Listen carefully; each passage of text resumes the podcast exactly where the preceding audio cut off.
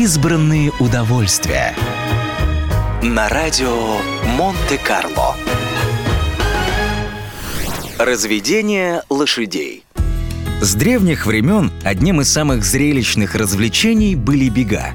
Археологи свидетельствуют о том, что заезды на колесницах происходили в Древней Греции, Вавилоне, Сирии и Египте. Значительное место отводилось им и в скандинавской мифологии.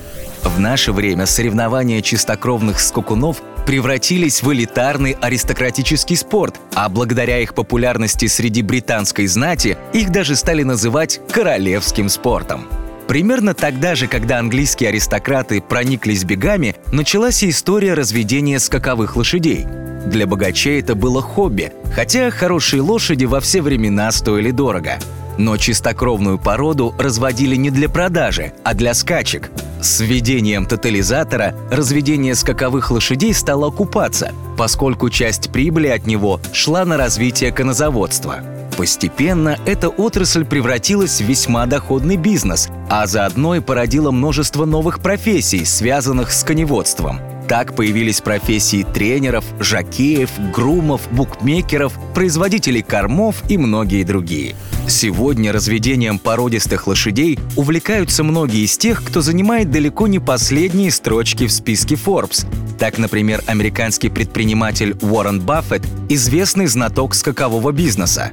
Имя Амансио Артега у нас в стране знакомо немногим, но зато его магазины одежды под несколькими известными брендами знает любая модница.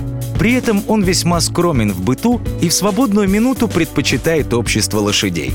Артега настолько сильно их любит, что основал Центр верховой езды в Испании. Страсть отца разделяет и его дочь Марта, которая даже вышла замуж за звезду испанского конного спорта Серхио Альвареса Моя. Далекое от основной сферы деятельности хобби имеет и основатель и руководитель корпорации Dell Майкл Dell. Он лично выращивает лошадей арабской чистокровной породы на ранчо в Техасе. И надо сказать, что получается это у него весьма неплохо. Его питомцы не раз побеждали на международных шоу. Избранные удовольствия. На радио Монте-Карло.